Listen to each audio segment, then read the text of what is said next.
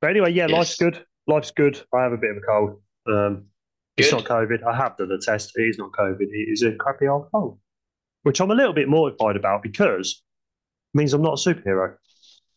Um, you are being- a superhero, Wes. Being vegan, um, having a high immune system, and all my cold water showers that I've been having to also Mm. boost, boost my immune system a bit more. I've still got a cold. Still got a cold, so it's crap.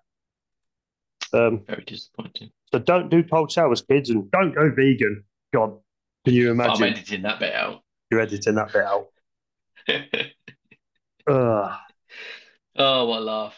So, um, I'm going to do a quick shout out Ooh, to Plant Powered Mum, yes, she's a Yes. legend. who has she's basically put a post on Instagram because she, a couple of episodes ago you mentioned that you'd tried truffle crisps, Black truffle and olive oil Black- crisps from black Marks truffle and off olive oil crisps from Marks and Spencer. She tried them on the back of hearing it on our podcast, and then added Marks and Spencer's in the post. Brilliant. So hopefully we'll be in for some either sponsorship or um, commission. Should be commission, shouldn't it? And, Yeah. and does that make us influencers now? Yeah, I think it does. I think we're I'm definitely put that on my influenced. And if, if, if nothing else, if Marks and Spencers could just send particularly me um, a monthly subscription to those crisps, then that'd be great. Thank you very much. Other, Um, cris- other, crisps, to- other, other crisps are available. yeah, but they're not as good. I'm going to have to go and try and find some. I think. Have you not tried them yet? Nope. Nope. Oh dear. But I will. But I you will. should. Should. They're amazing. Yeah. Okie dokie. We've got a great episode coming up. It's gonna be Rory, who is one of the duo who have set up and put into pro. Mm, no, Go we'll on. start that again. Go on. Uh, one Pro- of the duo, Prohibition. Pro- Prohibition. No, one of the duo who have set up and put in place the Christmas Run for Animals, Ooh. which is taking place on December the twenty first at in Bushy, home of Park Run. Birth Is that- Park Run. is, Birthplace that like, Park is that like Watford? Yes. Yes, and they're going to be running literally from dawn till dusk on the 21st of December to raise money for Viva, Ah. the vegan charity. And Cool. uh, we're going to put we're going to put some links in our Instagram post so that you can find it and send them some money. Cool. I'm just going to cough. Ah, edit that out. You won't. No, I know I'm leaving that in. Yeah, because you leave all this. You leave all the shit in. Yeah, Uh, I'm going to do an episode one week where it's just me and you going, uh, um, and Um, coughing and sneezing. Yeah, yeah. All the best bits. An Best hour and bit- a half of uh. The best bits of 2022. The best bits of our first year. Oh Brilliant. God. Yes, I might do that. Well, we are actually going to do a, a vegan highlights of 2022 episode, Yes. which will be coming out uh, just before Christmas, I think. So Just after this one. Just, Just before after the next one. one. I don't read keep your... we're talking, but you know, Sorry, I'm that you'll boring. keep, you'll keep that in as well, I'm sure. Defo.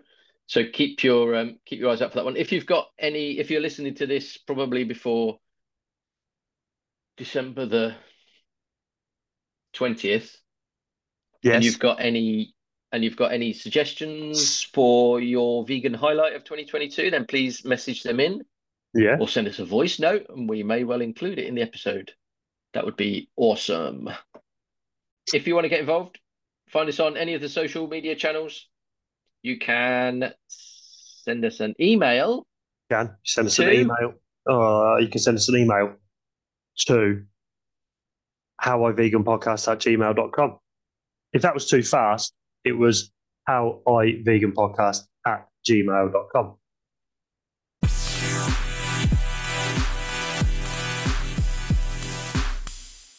Why don't we start off by you telling us all about Christmas Run for Animals? the Christmas Run for Animals. So um, it's very exciting. It essentially started as a brainchild of mine. I messaged Sean, um, who's a fantastic activist and friend, and uh, a shame he can't be here. Um, but I messaged him maybe two or three months ago, I think, and I said, Sean, I've got an idea. It's going to sound stupid. I want to run. I want to run all day on Christmas Day as kind of a memorial, raising awareness and money for uh, animals, largely turkeys, but like there's so many animals that kill for Christmas dinners. Something like 10 million turkeys are killed every year just for Christmas dinners across the UK. It's just an insane, mind-boggling number. Um, and so I messaged Sean and I was like, I want to do something about this and I want to run. And so I I've been running kind of say longish distance. I've never gone over a marathon. I've only done two marathons. So I'm like, I'm better than average, but I'm not super good. Sean is super good. So he's done multiple ultra marathons and he's just insane. He's training for a hundred miler. And so I messaged him and I was like, what do you think about running dawn till dusk on Christmas Day? And he was like, that sounds stupid. Let's do it. Um, and so we what a mate. Like, exactly. Yeah. Um, and so, yeah, we started kind of putting it together. I ran it past the people at my work, and they were like, "Yeah, sounds good, but if you do it on Christmas, no one's gonna know because they're all doing Christmas. Like, you want to do it before Christmas, so you've got some time to kind of change their minds about things, give them a few days to mull it over.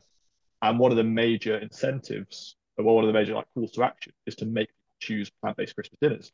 Um, and they can't do that on Christmas Day itself because they've been cooking since yesterday. Um, so we changed it to the 21st, which is also the winter solstice. It turns out if you're going to run dawn till dusk on any day of the year, that's the one to do that's it. The one. The exactly. um, Fantastic. So that's what we started doing. So we said, right, we're going to run dawn till dusk on this day. Uh, let's try and get some volunteers. So we started just we made an Instagram account. We started reaching out to people. We started you know, um, getting some traction there. Um, and we've now got a team of about a dozen volunteers. We've got a WhatsApp group chat, and we are not everybody's running all day. So obviously various abilities. But some people are joining for 5k, some joining all day. Some people are doing it virtually. So we've got people who are taking part as far away as like Taunton and the Midlands. Um, and essentially, we're all just gathering together and we're sharing on our social media, and we're saying, right, we're just going to go and do this thing.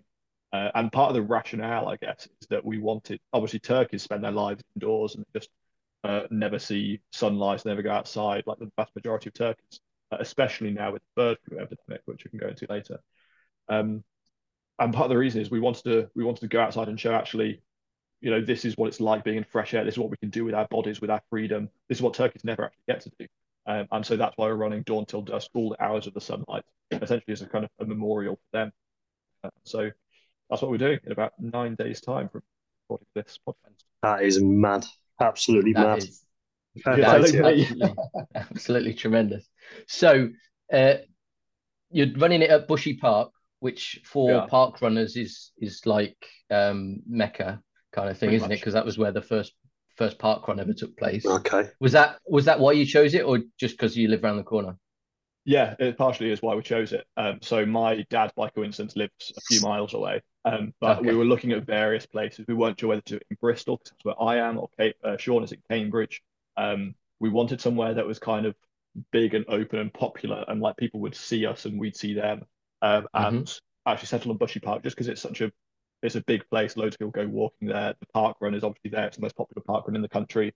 Loads of other runners will be there, and we'll all be there in our vegan runners t-shirts and our turkey hats and um that stuff, that kind of stuff. So that's why we settled. And also, London's very very easy to get to. Yes. Um, yeah. All sorts of places, so it makes the most sense logistically. Mm-hmm. And thank you, Rory, for being the first one to mention vegan runners because normally it's me who mentions vegan runners first. Yeah, I, I wouldn't. And, uh, and, and Wes gets the hump. So that's uh, that's good that you you get to um, bear the brunt of that today and not me. Yeah, of course. I only actually so, recently got a vegan runners t-shirt. You know, I've been a member for uh, a little while, but I just never got on the t-shirt to compete it, and I don't know why. I got one recently. Oh wow! But my second marathon, I did the vegan runners t-shirt. Uh, good yeah. result. Yeah, and it makes you go faster as well, doesn't it? It makes you go so much faster because everybody's looking at you as the vegan, and so you're like, right, I need to show these people what we can do. That's and exactly then you, it. Then yeah. you fly and die. So yeah, That's yeah. it. Obviously, and through, through lack of protein. obviously, obviously. But I find that I I push myself harder because I want to catch the person in front and to show them you've just yeah. been overtaken by a vegan. Yeah. And it'll either make them think, oh, maybe there's something in that, or they'll be just really annoyed. Yeah, yeah. they've been overtaken by a vegan. It's great. Yeah. I yeah, love it because it says it on the back as well. So when you've gone yeah. past someone, they definitely know that you're. Oh, does it not say you've just been overtaken by a vegan? That would be really good. that would be tremendous. I might get that stitched on. Yeah, yeah. Although then when they come past you, you yeah. That's not so good. Yeah. No. so uh, thanks for that, Rory. So basically, um, so I found you. I think. So I follow you. I think I follow Sean as well on Instagram already. Yeah. And I think I saw one of your posts and then found the separate um, Instagram account. So it's literally Christmas Run for Animals on Yeah, Instagram. Yeah, it is. Yeah, and Yeah. then there's a there's a link tree there that you can follow and you can donate and it's everything you raise is going to viva is that Yeah, right everything's going to Viva. Um, so okay cool uh, we we kind of ummed and ahed about who to donate money to, and we figured we figured like obviously like a turkey sanctuary would make most sense. However, that supports a very few turkeys. Like there's you know a, a few dozen Yeah. turkeys on a particular sanctuary maybe, and obviously that's a fantastic thing. Uh, and I'm Mm. not saying don't support sanctuaries because obviously do support sanctuaries and I support sanctuaries. But if you want to maximize impact for a fundraiser like this, um, so uh, so a charity like Viva is actually the one that I work for, but I followed Viva for years. I'm very lucky to now work for them as well. Um, I I figured, I mean, Viva focuses on changing consumer hearts and minds. Like that's what we do. We just go out onto the streets and we talk to people and we try and change the way people shop. Um, and it's not necessarily like a direct like uh, attack saying you must go vegan right this second, right now. Um, it's more of a, a friendly conversation. We you build a lot of rapport with people. You kind of you make friends in that brief conversation you have. Um, and you show people actually it's really not that hard. It's not something to be scared of. You can just go into the shop, and you can buy this, that, and the other. We give out loads of recipe cards. We've got an app called Vegan Recipe Club, which has like a thousand vegan recipes on it and is widely loved by many, many, including me.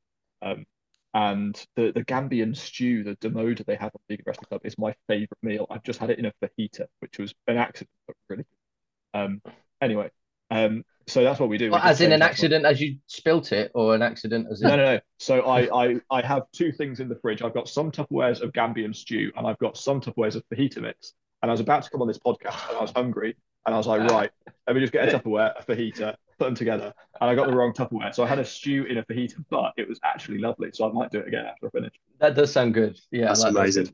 It was good. what was the name of the app again let me uh, let me Uh, make sure vegan that Recipe. Club. Uh, so vegan, Vegan- Recipe Club. vegan recipe club okay Yeah. Um, and it's it's fantastic. It's got like a search function. You can search for things like soya free or nut free, or you can search for like fitness foods or literally anything. It's it's actually a really good resource. I'm not even saying that because I work for Viva. But I'm saying that because I actually use the app basically every evening. So oh fantastic okay so 21st of december 21st of December, yeah. And if people want, um, obviously the time I don't know when exactly this podcast is going to go out and when you'll be listening to it, um, but it'll be probably a few days before the actual run Mhm. itself. Um, you can go on the link tree and you can actually still come and join us, or you can do your own event. Um, obviously, we're not expecting most people to run all day, but if you're in the vicinity of Bushy Park, come and find us. We'll be doing the normal park run course, which is like a figure of eight in Bushy Park. You can find it on the park run website, uh, and we'll just be running that over and over again. We'll have people with you know food. There's a car we can leave things in. Um, and we'll be going around and around. We'll be the ones in the vegan t-shirts and the turkey hats, so you can't miss us. Um, and yeah, if anybody wants to come and join, please, please, please do come and join. Find us on Instagram, just drop us a message, and we'll be very happy to take in more people. Fantastic. That's great. Well, That's a really great great thing to do. Yeah. So then and then as you say, all the money raised goes to Viva. So that's uh All goes to Viva gonna be to great. help make more, which is an effective way Okay. of saving animals. so you and Sean are planning to run the full 18 not 18 hours. 18? Not 18 Eight- hours. No, no, 10 it's Eight, Eight hours. hours. I was going to Goodness, say, yeah, it's not, it's not the summer solstice. It's not the summer No. solstice, sorry. Um, so how far do you think that's going to be in eight hours? Well, well, so it's seven hours and 49 minutes exactly. Uh, about just over a week ago, so like eight, eight or so days ago, I did a marathon in about four hours and 18, which, Wow. if you extrapolate up, should Mhm. make me about 70 something K ish. However, there's absolutely no way that's going to happen. Um, so I'm going to aim for somewhere around 60K, I think. Uh, in in eight hours, that's like seven and a half kilometers an hour, very roughly, and that is a a decent pace, I think, to hold for eight hours because they'll obviously be like walking breaks while you're eating and going to the loo and Yeah. this kind of stuff. Um, Yeah. and It's like time you, you could consuming. just you could just slow your pace down. yeah, yeah, exactly, yeah, You don't have you don't have to try and run at marathon pace, do you? You could just go. Oh, exactly, You know yeah, what? no. I've got to run for seven hours forty nine minutes here. I'm just Yeah. going to go down to like I'll five mile an hour. Yeah. yeah. No, I'll, I'll be very, very, very slow. I assume Sean will be a fair bit quicker than me, and will have a whole range of abilities and some people will stop after half an hour, some will stay for four Mm. hours. You know, it's up to people. It's up to people how when they want to join and how long. Um, but we will be there from sunrise till sunset. Fantastic. What what time is sunset sunrise? That can be Uh, so that's at eight oh five a.m. okay. Sunset is three fifty four p.m. Right. Um, and I tell you what, at three fifty five p.m. on the twenty first, I'm going to be the happiest man you've ever seen. I I'm- I am never running again in my life. You're not going to be doing a lap of honor then, or anything like that. Oh no, that's not. That's no. Wow. Fantastic. That's really, really impressive. Um, uh, I I c- no, just no. I, I could not. I could not I was imagine. going to. I was going to invite you guys to come and join at the end. long. Unfortunately, unfortunately, we're going to be eating lots of food, which yes, is, which is we, what I'm we'd quite glad. already we'd already arranged to to meet each other in Manchester. Unfortunately, I do Ah. say unfortunately because I genuinely, genuinely would like to have gone along to that. Oh yeah, sure. Um, that's Well, uh, hope, we're hoping to too make it an away. annual, an annual sort of thing. So whether a it's exactly the same format next year, don't know. But I'm already in touch with somebody who can't make it this year, but is quite excited to help out and potentially organise it next year. Um, so Ooh. it could well be a feature of the calendar, um, but there's Cool. no details about that yet. So that's something to work on. 12. Yeah. And you could you could Yeah. always come up with another silly idea of doing it on the summer solstice. That would be so much worse for so many reasons. Oh man, it'd be awful, wouldn't it? too much. the length, too the much. length and the heat. I am, I'm not a fan. No, Oh, no, that man. would be. No, fair That play would to be you because it's it's dangerous. such it's such a it's it's a mad idea, but it's great. It's great, and you know you're doing it for all the good reasons. So yeah, the thing about mad ideas is that obviously it's stupid and obviously i'm after about maybe three hours i'm not going to enjoy myself at all. Um, however it was stupid enough to get in about 18 news publications recently. Um, I saw so, that. so it was in like leicestershire mercury or leicestershire live sorry and it was in um, uh, the mirror and lad bible and a whole bunch wales online and loads of Wow. other, like county newses and bristol post and cambridgeshire. And it was in like loads of different things. And a lot of the comments were very supportive and really like, you know, well done, guys. It's a fantastic thing to do. Uh, a lot of the comments were also hate comments, and they were hilarious to post on Instagram. I bet. It was Yeah, really funny. I was told by people at work, right, Rory, don't read the hate because it will really get to you. And I read all the hate, and I was just in stitches. It was, it was fantastic. So, um, Yeah. and There was your classics in there. I All you the because you posted them, didn't you? And it was I did. oh my god. Oh man, people are so Yeah. stupid. Stu- Um, stupid slash funny. Yeah, right. Um, but there was also a lot of um, so my so for instance, my dad posted it. My dad's now nearly vegan, but not quite. Um, but he has started sharing my stuff from Viva and from me on his Facebook and saying, "Look, guys, this actually makes a lot of sense. Like, I think we should be moving in this direction." And his sort of demographic on Facebook are not like super supportive. In, like some are, some are very open about it. Um, but you get a lot of people who like argue in the comments. Um, but then a few of those people then messaged my dad and said, "Oh, actually, like it's, it's made me think a little bit." And that's kind of the point. Like, like obviously raising funds for Viva, that's what we want to do. That's a fantastic thing.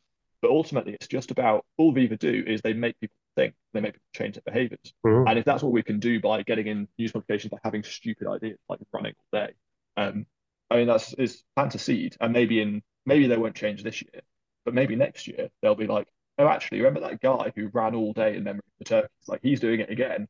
Maybe I should listen this time. So yeah. That's what it's Yeah. all about. We've said that a few times across across these, these episodes. Is it's all about playing the seed. You're not Mhm. trying, but you obviously we are trying to change people, but you're not doing it in a in a manipulative way. You're just trying to just yeah, give them information and let them think about it, let it dwell on them for a bit, and eventually, hopefully, they'll do what we did and, and make that change. exactly. Yeah, exactly. I'm just going to read out one of the um, posts that you, um, one of the hate posts that you Oh, please Posted. Do. because it it uh, it pushed me over the edge. Don't try and preach us on what we can eat or not. We are all different. So you don't eat meat, I do. That's our choice. Animals will still get slaughtered if not. There will be too many. It's called breeding. And I think she meant breeding, but I think she did. but it was a typo. Yeah, yeah, yeah. Somebody else, somebody else started their comment saying, "Turkeys are born and bred," and I was like, "You're correct that turkeys are born, but they are they are not bred. Uh, No. B R E A D." Um, but yeah, I I love that. Right. But it's one of the arguments that gets me most because it's like it's obviously what you eat is a personal choice. You're perfectly correct. Like whether you choose to Mm. eat an apple or a banana, to- I don't care. Like you can do whatever you like. However, when it comes down to who you eat, that then becomes a rather different kettle of fish or some other Yeah. more vegan metaphor. Um, exactly. kettle, so yeah, kettle of um, soy equivalent fish. Soy fish, yeah, toefish, kettle of tofu. Fish, that's it. Brilliant. Oh, brilliant. So you mentioned you work for Viva, which I is did. a fantastic charity. What what's the uh, what's the story there? How did that come about? So, uh, the story of me working at Viva or the story of Viva itself, or both? Well, go, both, either, Both. I'll neither. start. I'll start. you I'll start with Viva uh, because uh, Viva have been around since 1994 and was set up by Juliet Gellatley, um, who was uh, well, still is a pioneering animal rights advocate. She's been in the field for like you know 30 plus years and has done fantastic, fantastic things. Like you can, she's got a Wikipedia page about her, um, and I now have meetings with her fairly frequently, um, which is mad. Um, Mm. but she has she set up Viva because at the time nobody was really doing much animal rights campaigning. Like the Vegetarian Society existed, the Vegan Society existed, but like they were more kind of social clubs is the wrong word. They did a lot of stuff with like food and catering, this kind of thing, but nobody was really campaigning for the animals, and that's what she wanted to do. And so she set up Viva, and that's essentially what we've been doing ever since. We're now the UK's leading animal, um, well, leading vegan campaigning charity, um, and we just do tons of stuff. A lot of our stuff, as I mentioned earlier, is kind of focused more on um, friendly conversations and changing people's hearts and minds, and rather than sort of kind of stand, standing out there and shouting at them and showing them horrible stuff. There is horrible stuff involved because that's unavoidable. You can't talk about you know dairy or meat, or whatever, without saying actually the animals go through hell. Like um, it's quite and, and obviously showing them that part of that. But that's not all that we do. There's also the uh, the helping them with recipes and the giving them sort of environmental data and having friendly conversations and showing people that vegans aren't people to be scared of. Because I think when you mention vegan, so many people just turn off immediately. Um, Yes. And what we want to do is associate the word vegan with actually a positive, fairly easy, um, a, a lifestyle change with so many different benefits. Um, and that's actually what I really enjoy. Like I'm so lucky to have the job that I have because I literally just talk to not every single day, but when we do go out onto the streets or to universities, or whatever, we literally talk to like hundreds of people a single day, and they're such good conversations. And it's literally my favorite thing about the job. It's just talking to all these different people, um, and it's in such a nice format, often with loads of food, cookies, and burgers. Uh, we did a burger tour in the east of England over the summer where we gave out like thousands burgers, um, and that was all environmental wildlife focused. Um, and it's just so good to like talk to people. It's, it's good for the soul, I think, to have these really positive vegan conversations and feel like the world is like moving in the right direction. Um, obviously, it's swings and roundabouts, and some conversations are less good, and sometimes something hits the news. It's just like, you know, what the hell is happening here? Um, but in general, it's it's a really uh, exciting place to be. And Viva as a charity, just a lovely, lovely environment. And um, yeah, I started working there literally about six months ago, so I'm still kind of the new the new guy around the block. Um, so I graduated university in literally the summer. Um, so I'm still I'm only 21 now, uh, and I went vegan just as I went to university, which I think we'll get onto later. Um, and as I was at university, it just became a more and more important thing to me. Like at, at first, I was kind of like, "Oh, I'll be vegan," but like, you don't have to be. I, I'm not really bothered. about just doing it myself actually, um, moral consistency, whatever. And then I started doing a bit of activism because I was like, actually, I don't feel like I'm doing enough here. And so I started doing activism, and I was bad at it. Um, and then I got a bit better at it. And then I was like, actually, this is what I want to do. And Mhm. like, this is like my if a calling exists, this is what it is. Um, wow. And so I applied to every single vegan job I could find. So I Oh, applied for, wicked. I applied for um, so there's vegan job boards out there that exist, and they're called like jobs, whatever. Um, and I applied for everything, and I applied for like accountancy jobs at vegan food companies, and I've got no interest in accountancy. Sorry to any accountants, I just didn't want to do it. But I was like, if this is my foot in the door to the vegan world, so be it. I will Yeah, train to be an accountant, and I will do this. Um, and very, very luckily, I actually was rejected for every single job, and then I got the Viva job, and I was like, if I could write myself a job, this is what it, I would. I if I could just invent from from scrap ab initio, just invent a job, this is the job, and I got it, and it landed in my lap. Oh, and I was like, wow. you know what? So a week after be. graduating, a week after graduating university, I moved across the country, uh, landed in Bristol, started at Viva a week later, ended up going to vegan camp out, met a bunch of my vegan idols on very the, literally the first day of work at Viva, um, and yeah, been there ever since, just doing campaigns and things and talking to people, having conversations, universities. Oh, wow. So it's been That Living our dream. Rory. We're I'm living our dream. Honestly, I'm living many people's dream. I feel a bit bad because like, why do I deserve this fantastic fortune and don't? But yeah, That's You deserve it because you'll be the one that makes all the difference. Yeah, hopefully. that's Hope- true. That's fantastic. Well done. That is So incredible. we may as well ask then, what's your vegan story then? Um, so you mentioned then vegan that you turned vegan just as you went to university. I did, yeah. Um, so I guess it's kind of difficult to distinguish your vegan story from your life story. Like at what point, I, I don't actually remember what point I started thinking about it, but tracing it back, the earliest I can remember thinking that anything to do with animal ethics really in a serious sense uh, was when I was like 16 and 17. Like it's long ended now, but I was dating this girl um, and she was a Muslim. And I don't think she actually knows to this day she's the reason I've become an insufferable vegan. Um, but it's all thanks to her. Um, so obviously as a Muslim, I, I so I grew up eating meat for uh, 18, 19 years of my life. I was from a Christian family, etc. I started dating this Muslim girl, and obviously they don't eat certain things. So some things are haram, forbidden, um, including things like pork, alcohol, uh, a few other things. Um, and so you have like halal meat is like uh, accepted to okay to eat, um, but pork is completely forbidden. And I was thinking in my head, like, obviously I'm not going to make her eat the pork that I eat. Um, that would just be absurd. Um, but like, there's no consistency there, surely. Like, why would you eat like cows and chickens and all this stuff, but not eat pork? Like, it's just it's it's the same. Like a cow and a pig. There's no moral difference there. Um, but I, I kind of put it to the side. It was like it's not it's not bother. It's not really that interesting conversation. But I think that planted a seed because I also then remember thinking, oh, actually, where's my consistency? Because I eat cows and chickens and pigs. She doesn't. But then I don't eat dogs or cats, and I couldn't even dream of eating dogs and cats. Like I grew up with dogs and cats basically my entire life. So like, surely she's no more inconsistent than I am. And so that planted the seed, but I didn't do anything about it for like two years, not until um, after we split up. And then it was the exam season, uh, sort of before university, and I met another girl. We're just kind of bouncing from one to the other, I guess. Um, I'm not, I'm not a player Legend. slightest. I've, I've dated, I've dated three people in my entire life, um, but I'm a bit of a legend. but she, but she was vegetarian and I wasn't. Um, and I was like, well, you know, that's kind of interesting. Um, whatever, it's better for the environment, I guess. And I didn't go vegetarian because of how I was kind of thinking about this anyway, just because that post breakup period, you kind of want to like reinvent yourself a little bit.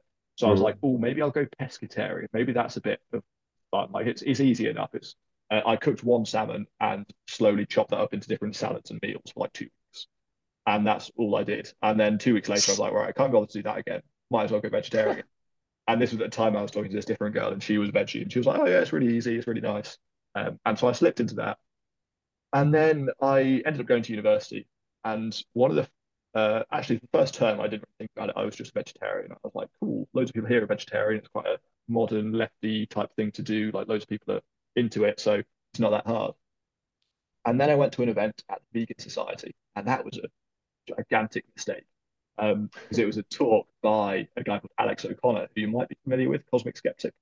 Oh yeah. Oh yes. Cosmic Wow. Skeptic.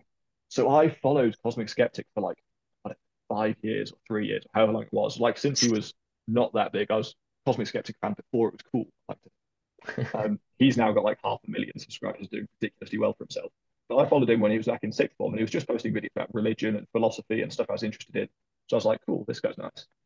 And then he started questioning eating meat from like a philosoph- philosophical, ethical perspective. Um, and uh, he made this video called uh, "A Meat Eater's Case for Veganism." I think, and it's worth a watch even today because it's really because he's an omnivore still at this point, uh, many years ago. And but he's saying like, guys, there's all these arguments for veganism, and I can't debunk a single one of them.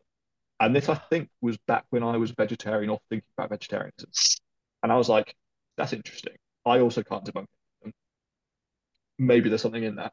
And so, but I didn't do anything about it still because I just was apathetic. Uh, I went to his talk when uh, he came to my university, and I was like, that's a really good talk. And that is a lot of stuff I can't debunk. And I remember afterwards, I actually got to speak to him, and I was like, oh, yeah, I'm vegetarian myself. Like, that was a really good talk. Thanks for giving it. And he said, "Oh, how come you're vegetarian and not vegan?" And I was like, "Oh, well, I can't really give up cheese." And he gave me Hmm. this one. He gave me this one look, which I'm sure I now give to people. He was just like, "Hmm, right." And it was probably that single look that made me a vegan. Like it was the, the talk was fantastic, and I couldn't I couldn't debunk any of it. But it was the one Yeah. look of the guy that you kind of you've looked up to for a few years, his YouTube you really like, whatever. You consider yourself a fan, and then he just gives you this like very slightly disparaging but politely so look, and you're like, right, I've got no legs to stand on here, have I? Because I deserve, I, I do deserve that look. The talk was all about the dairy industry, and I'm saying, oh, but I like cheese. Um, and so from that moment on, I was a vegan and have been ever since, and uh, best decision I ever made. Brilliant. How long ago was that? That was uh, three years ago in January, actually. So coming up on my three-year big anniversary. Fantastic. Yeah, Amazing. Well done. that is Thank you very cool. much. Yeah, really good. That's uh, that's a really different story that yeah I Yeah. don't think we've had before. The sort of from the philosophical angle, um, absolutely. Which is, I'm not going to pretend I understand uh, any of that stuff, but that's a that's a completely new direction because Mm. often it's either a friend, someone knows a friend who's vegan, or they watch, you know, one of the big documentaries, you know, Cowspiracy or What Health or Yeah, um, yeah. Hogwood that's just come out, for example, or uh, any of those Yeah, and any of those and that's the thing that's pushed them over so yeah that's a that's a really good one Yeah, It's really Right. interesting. I'm pleased. So, has there been any struggles over the past two or three years that you found? Yes. So I went vegan uh, in so it was January of 2020. Yeah, January 2020. Um, and obviously we all know what happened in March of oh 2020. yeah Yeah. So at university, being vegan was pretty easy. I was buying food myself, I was cooking for myself. No big no big issue. Um, and then I went home, and so I was the first vegetarian in my family, and then I was the first vegan in my family. Um, and so and my family are now basically all vegan. It's uh, a massive credit to them. Fantastic.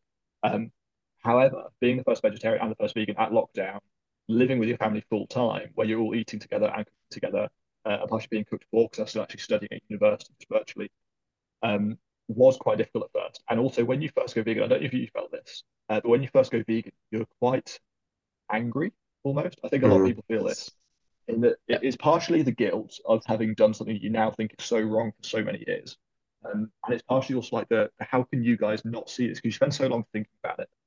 And then you're like, wow, this is so obvious. And in that first like few months or so, you just can't understand how everybody around you isn't also vegan. And I was like that at home. And so actually, conversa- I, I now think back in kind of third person to early conversations with newly vegan Rory. And I'm like, wow, I was intolerable.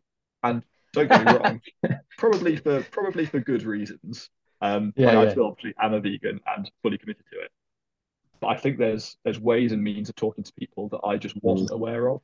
At the time, I just could hardly face eating dinner with my family some days because they'd be having, um, you know, pork loin or whatever, and I'd be like, "But my food is right here. Like this is tasty and lovely and nutritious, and doesn't have all of the horrible stuff." And all I could see when I was looking at their pork loins was what happens to the pigs that go into them.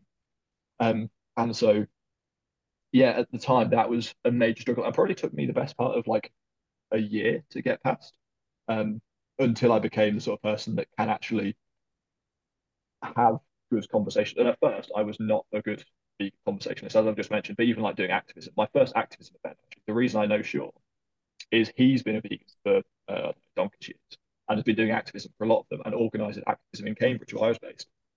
Um, and so he uh, organised this thing called We Stand for the Animals, uh, which is still going now. And I went along, I think, to their first ever meeting.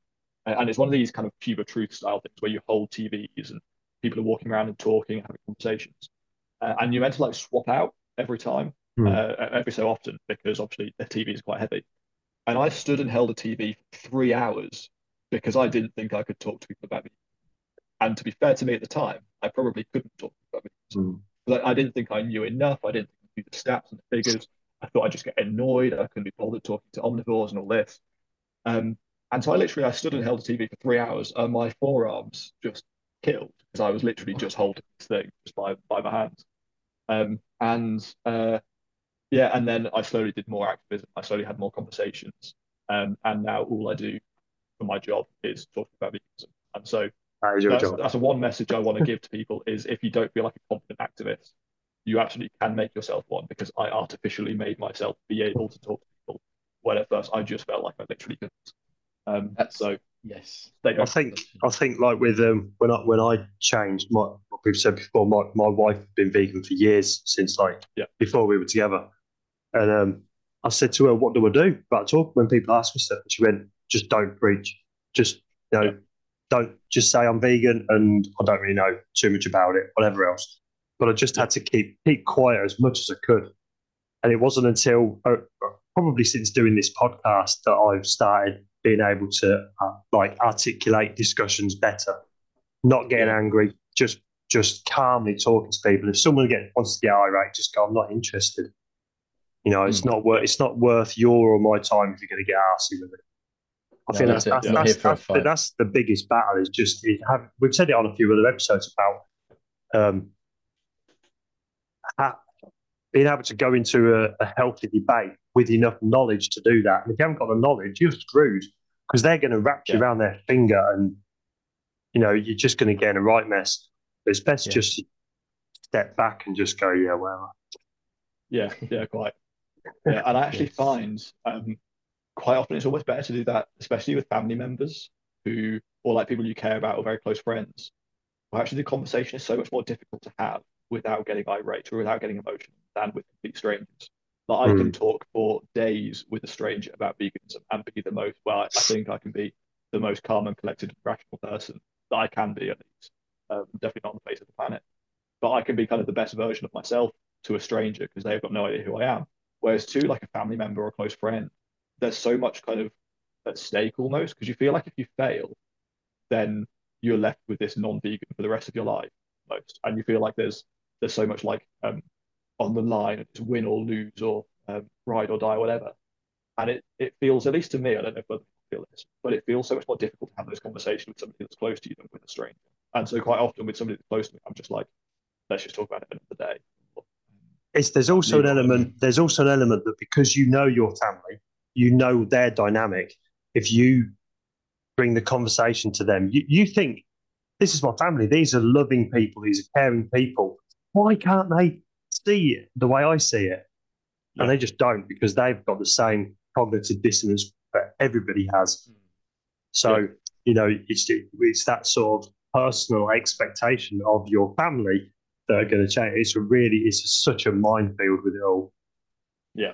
Yeah. And also, you've got to have a relationship with somebody in your family after you've had that conversation. Like somebody on the but somebody on the street, if they don't Yeah. agree with you and you have a, and you don't get on, your chances are you're never going to see them again. It's just one you Exactly. chalk off and say that's not going to work. But someone you're going to sit across the dinner table with the next day, that's really, really difficult. Really Oh, yeah. difficult. Yeah, absolutely. I need to ask you about vegan runners because uh, I forgot to ask it earlier on, and Oh, um, Wes will probably want me to edit this bit out. But anyway, how did how did you find out about vegan runners? What was the what's the sort of backstory there? I think it was just a kind of uh, seeing people on Instagram and think vegan t-shirts, and I was like, looks good. I'm a vegan. I run sometimes. Uh, I wasn't always super into running, so I actually rode uh, for the last like three years or so, and I was really into rowing uh, with my university well, college team. Um, and yeah, so I did that mostly, and then I got into running in the holidays, just like cardio. Um, and then I yeah, I just kind of like fell into runners. I, I saw them at Vegan Camp as well, and I, I was like, oh, I've joined you guys for ages. When you went vegan, then and uh, you were obviously like the rest of us having to go through lockdown as well at the same time. I know you spoke about you know having how it affected you sitting with your family while they were eating, but what did they think about your v- newfound veganism? Um, well, generally, I I mean, it sort of varied. So, for instance, my sister um, has this is kind of a bit of a tangent. Um, she's had a phobia of vomit for a while, um, and so actually she went vegan fairly quickly after I did because you don't get as much food poison. And she was like, "Aha!" She also thought, obviously, all these ethical arguments Rory saying make sense, and the environmentalist. She cared about all that stuff as well. Um, but she's always said that her kind of um, one of the major things was actually you could avoid food poisoning, and so she'd actually been reducing the amount of meat she ate. Um, anyway, I think just because like, well, what if it's not cooked enough? She was really scared about that. Um, and so that was quite an easy way into vegetarianism for her. And then that's another story, as far as I'm aware. I don't know anybody else who's like that. Um, No. but uh, oh, that's a lie actually. I think Melanie Joy, uh, she's beyond carnism. I think she Really? first went vegetarian or vegan because she got food poisoning. She was like, right, don't want that again. So let's go. Right. So actually, maybe she is. Uh, anyway, my my stepbrother was um, he went vegan also very shortly after I did. He's fairly, um, I guess, progressive and environmental conscious and all that stuff. So that was an easy win. Uh, my mum actually followed as well, so she's now fully has been for I think over two years. So not wasn't super long. actually. Um, my dad and my stepmom are in the process of going, uh, which is very. And he's been, obviously, as I said earlier, he's been sharing all my Viva posts and vegan posts on Facebook, and uh, that's very exciting. But at the time, so my dad's actually a uh, Church of England priest, um, and so obviously like fairly like he's middle aged, fairly uh, traditional Church of England priest views. Um, but he, I mean, he thinks about things like he doesn't just accept views. Yeah. Uh, thinks about everything that he believes and does so quite intensely. And so actually conversations with him were really interesting because obviously he's a very Mm. intelligent, very educated man. Um, and he was uh, obviously believes strongly in Christianity. Um, and at the time, I mean, I'm still not particularly religious. Uh, I kind of fell out of that in my late teens, thanks again to Alex O'Connor, skeptic. Um, his mostly his videos on, on YouTube actually. Um, but so we used to have very interesting conversations about religion. And then I became a vegan, and then we had really interesting conversations about veganism and religion, and kind of to what extent does the Bible support or not support veganism, uh, this stuff. And it was, it was fascinating because it, it, it encouraged me to learn a lot more about things like the Bible, and my dad obviously learned a lot about veganism.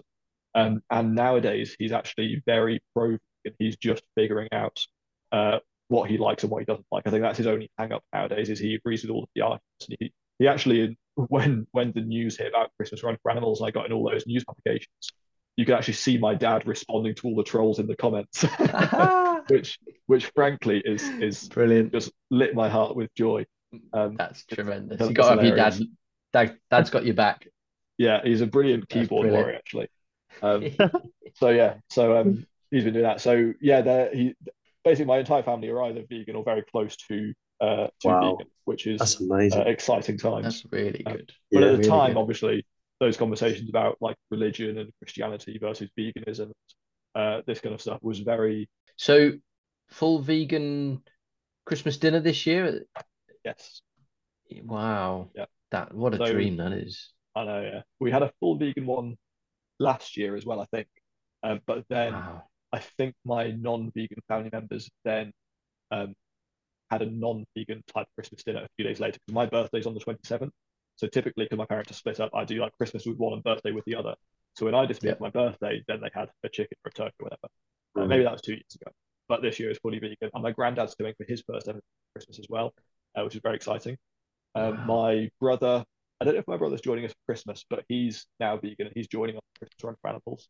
Um, and his girlfriend is kind of getting there. She's reducing lots of things and uh, figuring out what she likes. So everybody's making progress and it's very Just ask if she likes food poisoning. exactly yeah yeah yeah that does it. Brilliant. So, do you think anything's changed for you mentally or physically since you changed? Yeah, so I've become,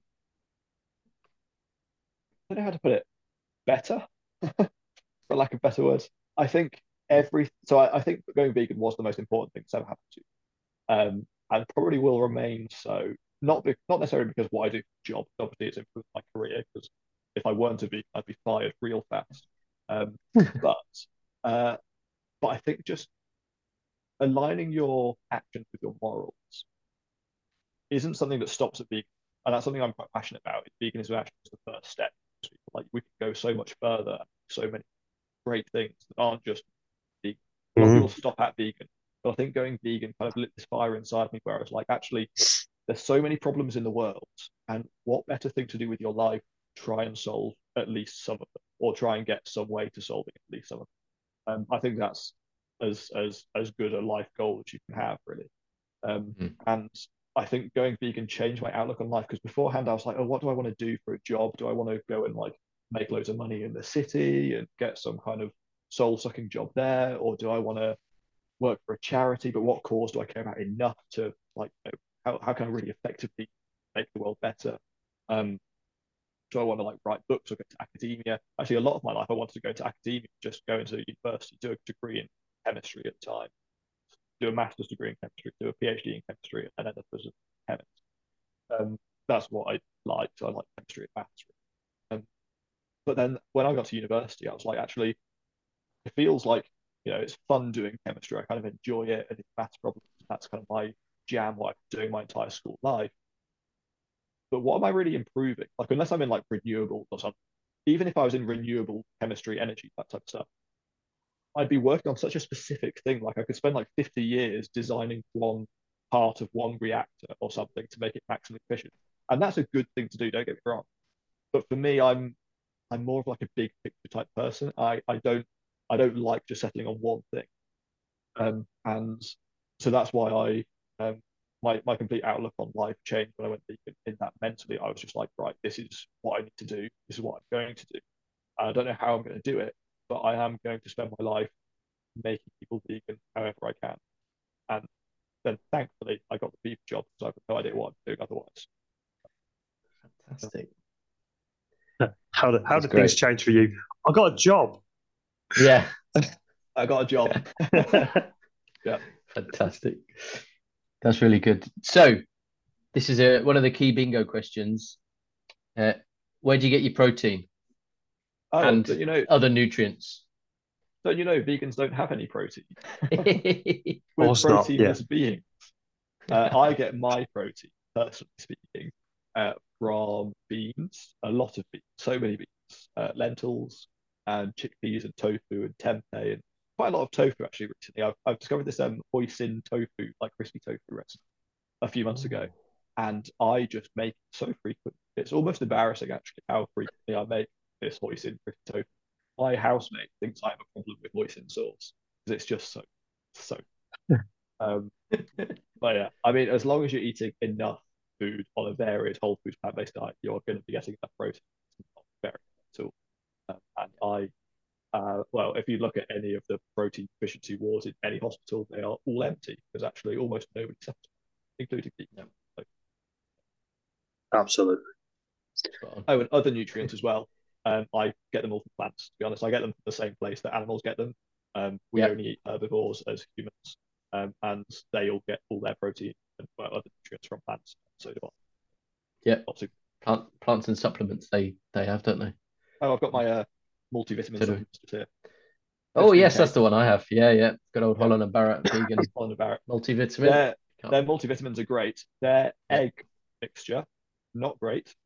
Not I don't know if I'm going to get sued for saying this on a podcast. I tried to make it yesterday. I tried to make this omelette, and it was the, the it was like yellow bread dough that never cooked. It was just like this kind of it was almost like play dough, and I tasted oh. it, and it tasted also like play dough. It was um it was it was really traumatizing. Actually, I was not a oh. fan. So um, no, uh, Holland and Barrett go for the vitamins. Um, yeah, not the egg. Not a fan of egg. Okay, we tried the um, cracked egg replacement. Um, oh, it was in our local Tesco, and um, unfortunately had a similar experience. I tried to do scrambled, and yeah. um, it no, there was, you know, sometimes like you have a like a meat substitute or a fish substitute, and it either tastes like it or and it doesn't have the consistency, or it has the consistency and it doesn't taste like it. This was neither of those. it didn't taste like egg, didn't look like egg. Nothing that if you showed that yeah. to someone and said, "What do you think that is?" The last thing they would have guessed was scrambled egg. it was yeah. not. I don't know why we try because scrambled tofu is so good and so easy. Yeah, I was just, I was, I was going to say, yeah, yeah, we need to take our wins as vegans. We need to take our wins yeah. and just leave egg alone. Like that's my that's my.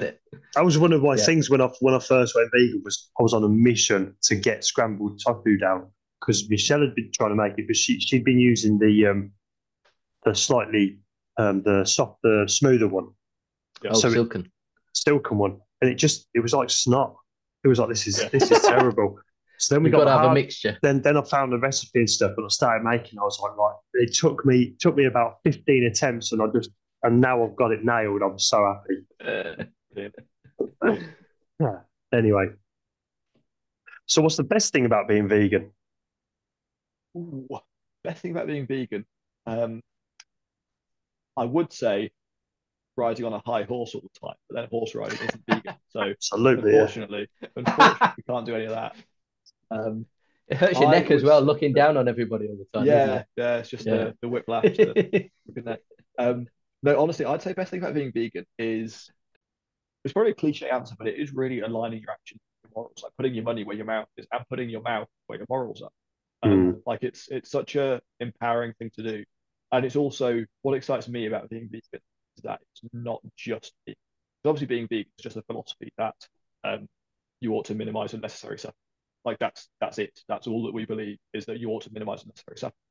What's exciting and probably the best bit about being vegan, and what I've been thinking a lot about recently, is it doesn't just stop with a plant-based diet, right? Like I could eat a plant-based diet and you know call myself a vegan and then go and like you know kick some homeless guy in the street, and technically that is vegan by the common sense of the word. But obviously, it's not Yeah. the right thing to do. And actually, on Hmm. the vegan philosophy, which is about minimizing unnecessary suffering, well, that is totally unnecessary suffering. But I ought to go and help that guy, right? Because obviously, Yeah. people like that do need help. Um, and so actually, the exciting thing about veganism is that it doesn't it doesn't stop where people think it stops. Actually, it's this all-encompassing philosophy which ought to dictate our entire lives, our relationships, not just towards animals in the in the so food chain, uh, not just farmed animals, but should also dictate really our, our actions and beliefs and stances towards other people and ourselves, the planet, and essentially anything that is either sentient or has some ramifications for sentient beings. Like that's that's what it is, and exploring that in further kind of philosophical and practical steps is probably the best thing about veganism in terms of how wide ranging. And actually, most people don't think about this at all. Uh, but it really isn't just animals; it's everything. Yeah, I think that's where the struggle comes when you when you know someone who's an em- who's an empath, and they and they can't, Mm. and, and they'll argue with you, and you're like, I know that you're a caring person. I know you care about the world around you. Yeah. You're still you're still eating that, but you're still doing those things, and it's it just doesn't Mm. sit. It doesn't make sense, Rubbish. does it? Yeah, yeah, totally. It's really hard to get past that in your own mind. Because I think it can it, it can affect your relationships with Mm. non-vegans because it's always there, isn't it? Like if only you Yeah. Yeah. Yeah. And this is also where that that family thing comes in. I mentioned earlier. Like I know my family are like pretty much without fail the loveliest people, and they all really care about people. And like people like you know my dad, who's still technically non-vegan, to move towards veganism. He spent his entire life helping people. That, that's that was his job for my Yeah. entire childhood and still is. Um, and yeah, and yet he wasn't vegan and wasn't like shifted towards veganism for the first couple of years. And I was like, I know that you're an empath. I know you care about people. I know you care about animals. I know you care about the planet. I know you care about all this stuff. I fundamentally, you're a good person. However, still not making it big. And it's just Mm. kind of that's where the frustration comes from is that people don't see what you see. Like it's like putting on this Mm. pair of what's the opposite of rose tinted glasses? Like glasses that Um, spike your eyeballs out. It's like putting on those and you're like, why does why does nobody else see this the way I do? Why is nobody else having their eyes spiked out by this non-vegan food that's all around us? But Yeah.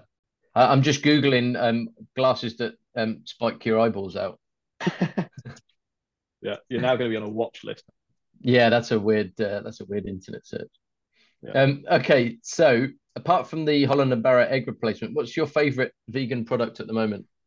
apart from that one, which is clearly um, I would say the one that really made me like emotional when I first tried it um, was the Cathedral City vegan cheese because I used to have such a deep relationship with not not necessarily cheese, but with cheese and Marmite sandwiches, like toasted sandwiches.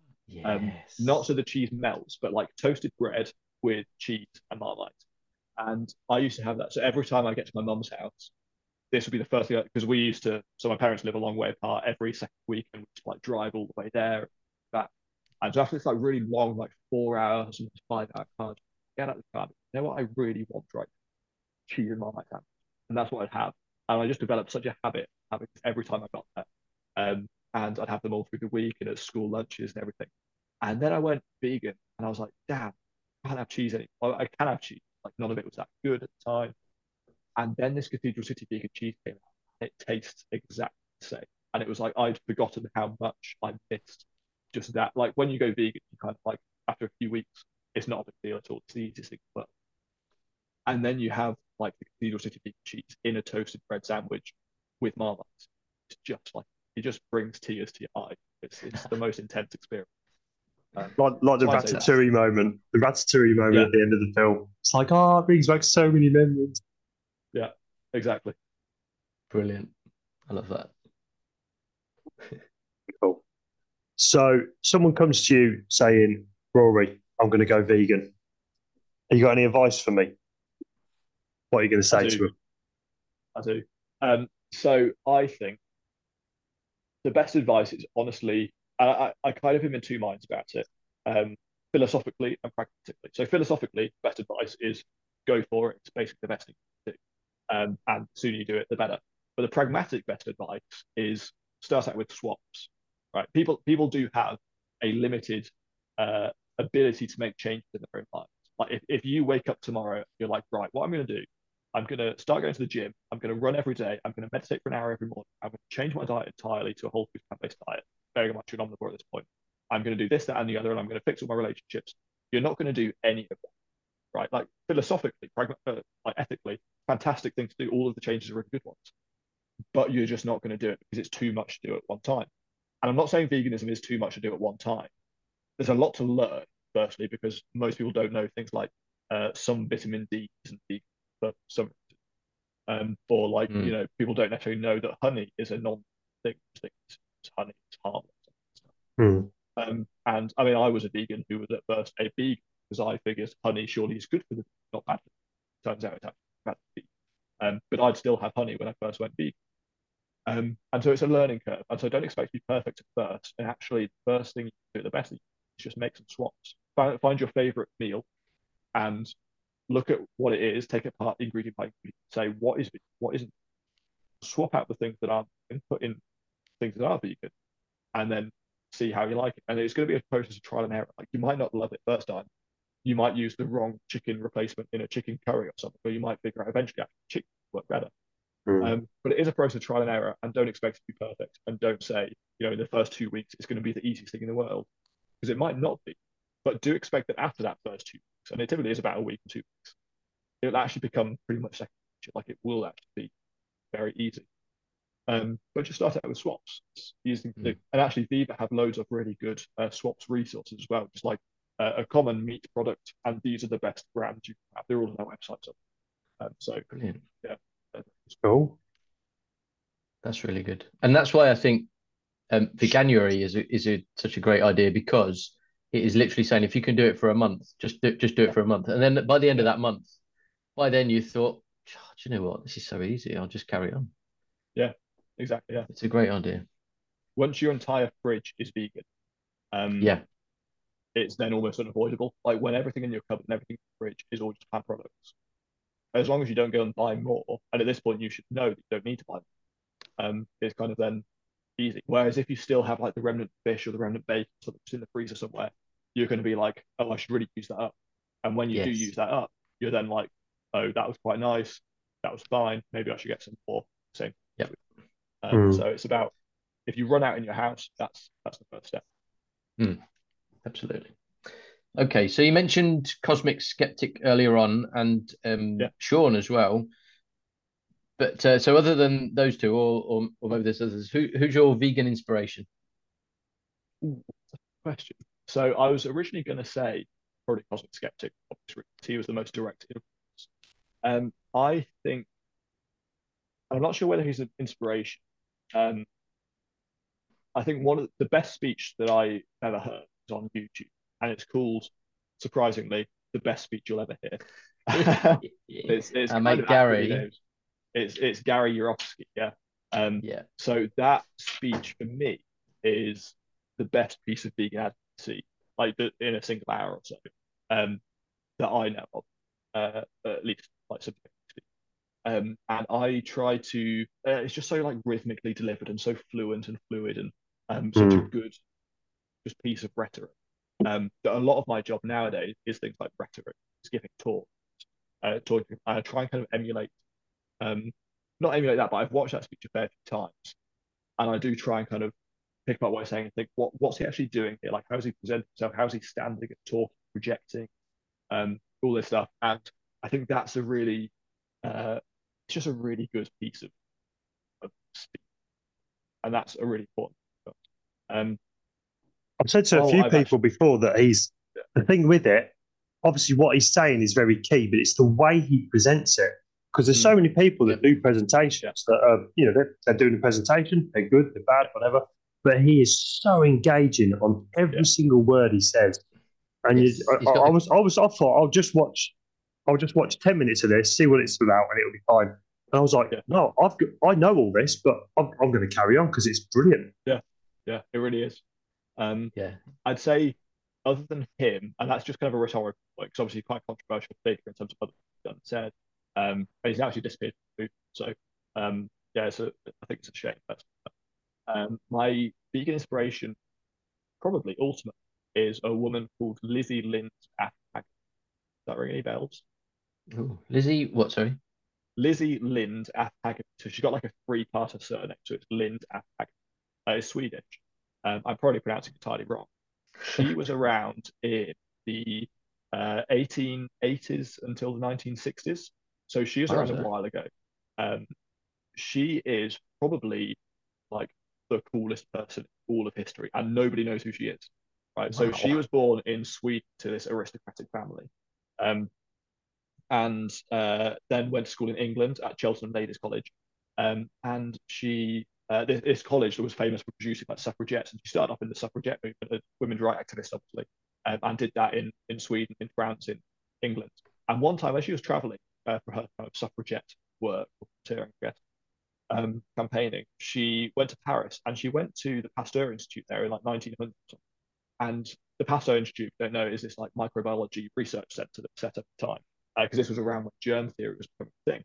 And she saw all these animals in cages, and she was like, "This is horrendous! Like, what what the hell is going on here?" And she actually switched to becoming an animal rights campaign. And one of the first ones as well. She went uh, fully vegan. She was definitely vegetarian. I'm fairly sure she was fully fully plant-based, uh, as we call it today. Obviously, the word didn't exist till 1950s. Mm. Um, and she came to England, and she became the first ever person with her friend Liza Schartau, also Swedish aristocrat, um, became the first ever person to do an animal rights investigation. So they signed up. This was at a time when vivisection was practiced really heavily in physiology lecture theatres. Like they'd strap dogs down to boards with like leather belts, and they'd literally cut them open. They'd gag them, um, and without like anaesthetist or anything, they'd literally cut them open. They'd be like, "This is how lungs work. Look at this lung pulsating, rising, falling. This is what this nerve does." They just like press inside it, make a leg twitch, and it's horrible stuff. Uh, and they investigated as so they signed up as physiology students at the London School of Medicine. They went into this uh, into these lab into these lectures. They watched like 50 or more vivisections happening. They wrote a book about it called Shambles of Science. Uh, shambles back in the day, interesting, meant slaughterhouse. So actually the slaughterhouse of science. Shambles now we just think like a bit of a mess. Uh, but this is why, Mm. like in, in York, for example, and loads of other places, they've got a street called the Shambles, and that's because they used to be it's a giant slaughterhouse. They'd lead animals down them, they'd slaughter them when people bought them, Oh, wow. and they'd give them to people as meat. So that's what the shambles was. Um, and they wrote this book called The Shambles of Science, and it's literally just a page by page account of all of the vivisections they saw. And it sparked this huge protest by medical students in London. Um, they erected a statue in Battersea, actually, which eventually got torn down, but it's still there today. So they uh, re erected it. Um, and it's to this brown dog, which is a particularly like vivid, really morbid um, account of a vivisection of this like mon- uh, mongrel brown dog um, that they they cut open multiple times. They cut it open, sewed it closed, used it the next day, cut it open again, sewed it closed, used it again the next day, and this dog just lived strapped to a board, and it's it's the most horrendous stuff. Imagine. And she was there, and she exposed it. She was the first ever, uh, according to my knowledge in history, um, first ever vegan animal rights investigator um, and showed the world what was happening and sparked these huge riots. It's massive in the news. It was in newspapers all the time. She represented herself in court and she actually broke the record for the most number of words said in a court case. Um, she was such a fantastic uh, sort of rhetoricist. Rhetoricist, is that a word? Ironic word to stumble over. Um, but she was, uh, yeah, she asked like 20,000 questions. She said like 200,000 words to um, a whole host of, of witnesses. Um, and she didn't have any legal training as well. She wasn't a lawyer. As a woman, she wasn't allowed a lawyer or to be a lawyer. Uh, and yet she gave the most incredible feat of self advocacy that's pretty much ever been reported. Um, and the, there was a guy actually, I can't remember what his name was. Um, he was some like British politician who was kind of sympathetic to her cause, and she ultimately lost this court case, but they nevertheless had a victory feast because it was like the victory was bringing this to the public eye and getting out. Mm.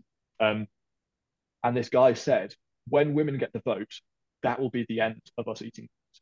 Like that's that's just it's gone. Like as soon because so many suffragettes at the time were essentially vegan or vegetarian, um, and Oh. women's rights at the time was not just seen as just women's rights, but actually like children's rights, animal rights, and all these kind of oppressed factions of society that weren't allowed to vote or to have a say in how Hmm. things worked.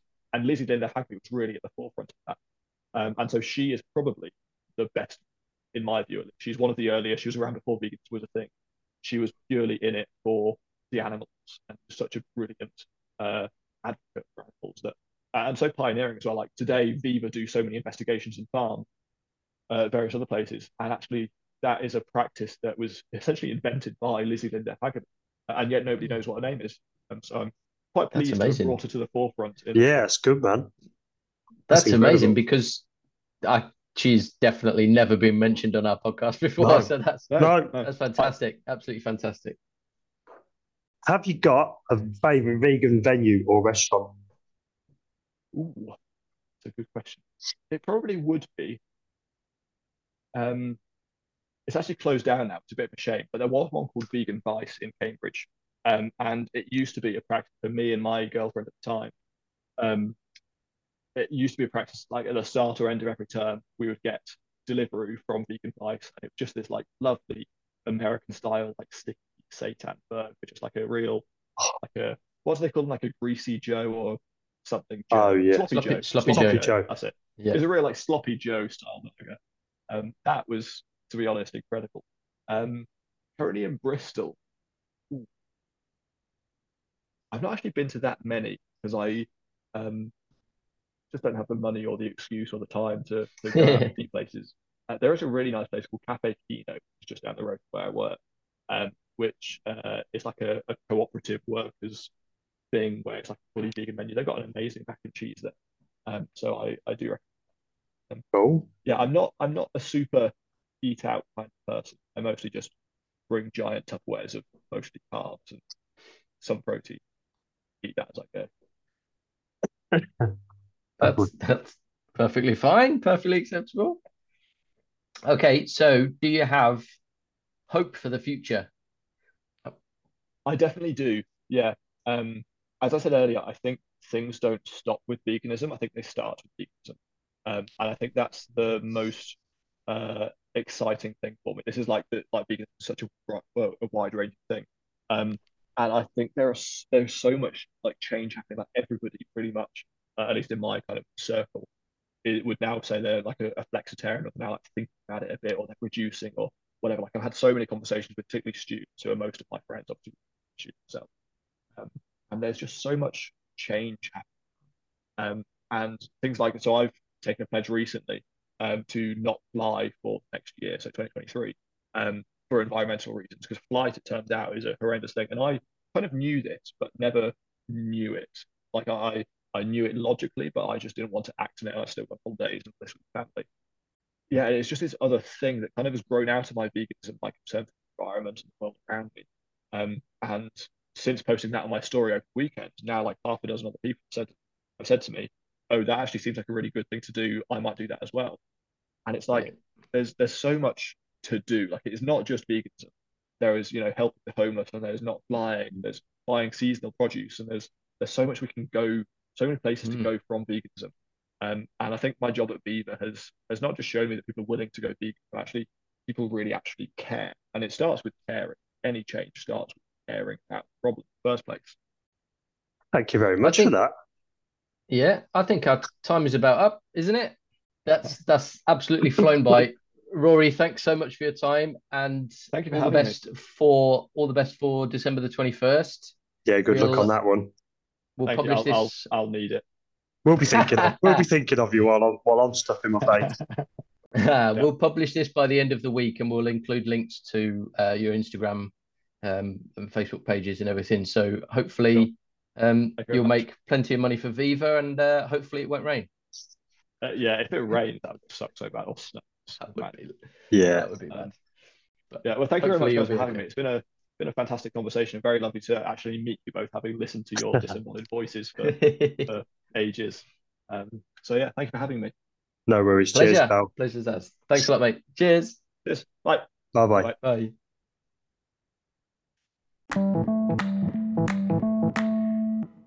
It's Christmas. Yule. Yeah. I'm trying to say Yule more than Christmas. I don't like Christmas. Don't like- No, that's uh, that's a good shout. I should have said Yule, shouldn't I? I'm literally Sorry, I trying need to. to get into the habit of that. I was trying to say it to someone earlier on that I just don't like saying Christmas anymore, but it's such a societal norm. Mm. It's harder than going vegan, saying, not saying Christmas. Yes. It's a nightmare.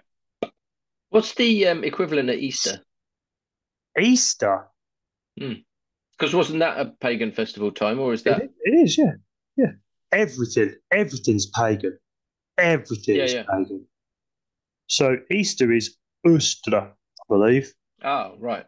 Um, let's Google how do I It sounds vaguely Viking. Greek? How do I Greek Oh, a celebration of the Greek- spring equinox. someone in pagan Easter? Even though I've read that's Wow, even the hot cross bun is believed to have been Yeah. a pagan. yes, Jesus. they nicked, Christians nicked everything. They literally. leaves. What's the word? Um, Stole. no, there's a Well, they're re- worse than the British Museum.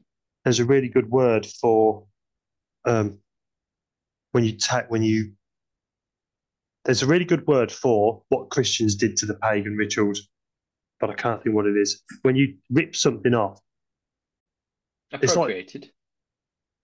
no, quite bastardized, but better than that. I know that ge- generally, generally, if you if you're pagan meeting pagan, you would say merry meet. Generally, as a hello, Right. merry meet, or Oh, or blessed be. Um, Christmas, you would say um, Yule, season of greetings. But I can't see what what it is for Easter. I'll find out, and if I, I will find out, and I shall let you know next time. But if any of our listeners wanted to get in touch and let us know, that would be grand too. Excuse me. Um, I've just looked, I've just Googled pagan Easter, and uh, as I've scrolled through a couple of pages, I've found one here that says Easter may have started out as a sex ritual. Yeah, it's a fertility. It's time of fertility. It's new, be- new beginnings, new life, all that sort of stuff. But um, Oh, the, the Christians went. Jesus died and he came, he came back because there's new life and that because he came came back from the dead.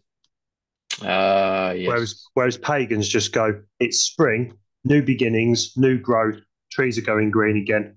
That's a bit more normal. Because Hmm. people people generally don't die for three days and then come back. True. That is true. Hmm. You know what? Wait one Okay. second. Wait one second. Go on. This is an interesting bit. I might edit this bit out, but I might leave it in because I could talk about Wes here and he won't know what I'm saying. I'll just get him to agree with whatever I've said. Shh, he's coming back. Shh, don't tell him what I just said. Right, here he is. Hi, you cheeky monkey. Yeah, yeah. um, yeah, they, um, yeah, it's just the same sort of thing as your merry mates and your blessed bees. Right, gotcha, Just gotcha. being, just being nice to people. Yule is just Yule because it's it's a because it, it's a bit more important because it's darkness going into light. I like that.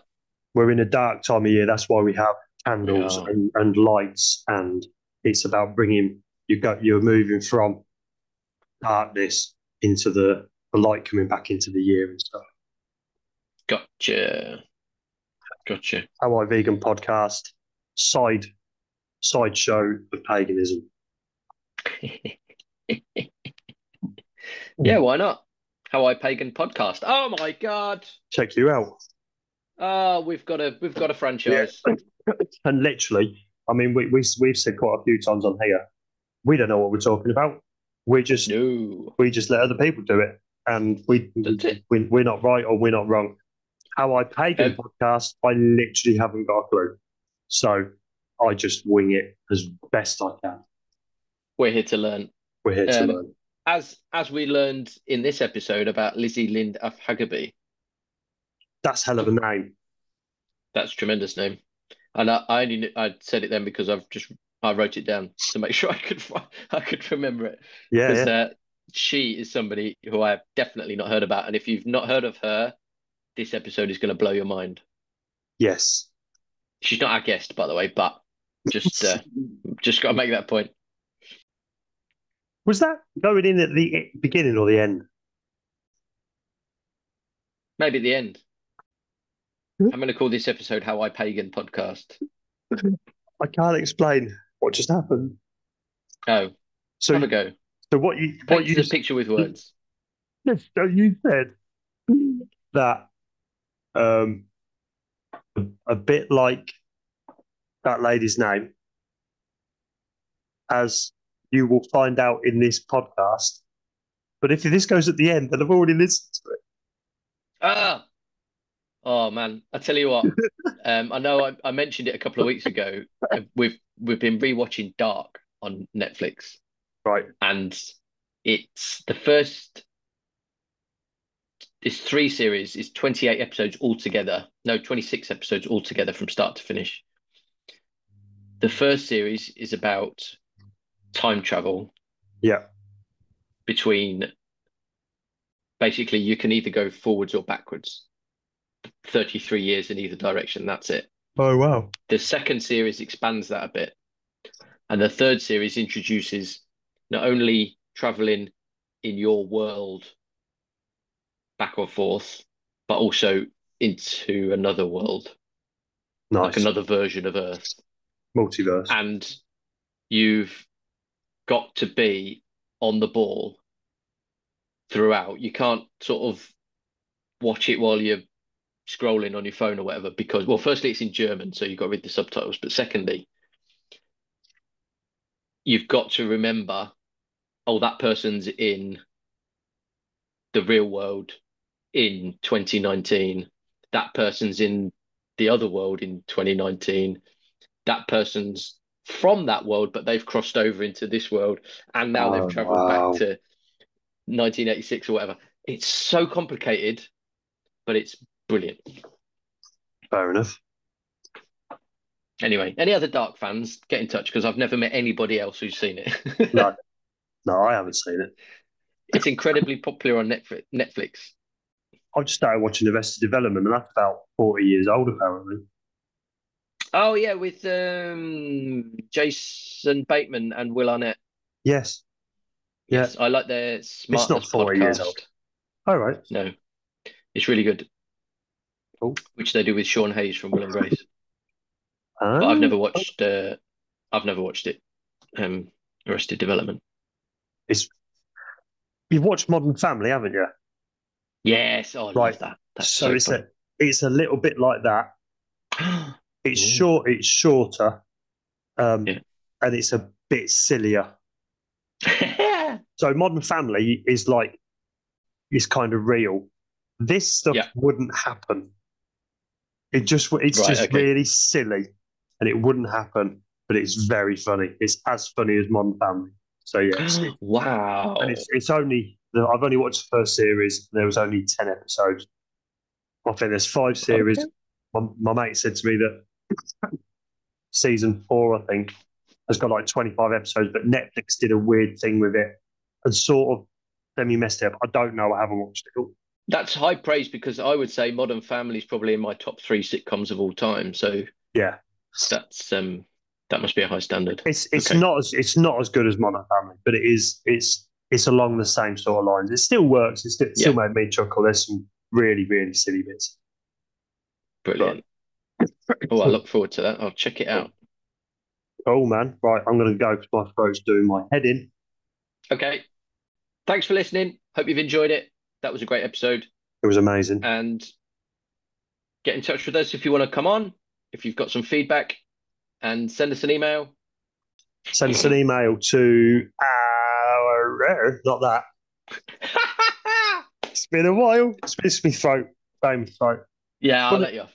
If you want to get in touch, send us an email to howIveganpodcast at gmail.com. Thanks for listening. See you next time.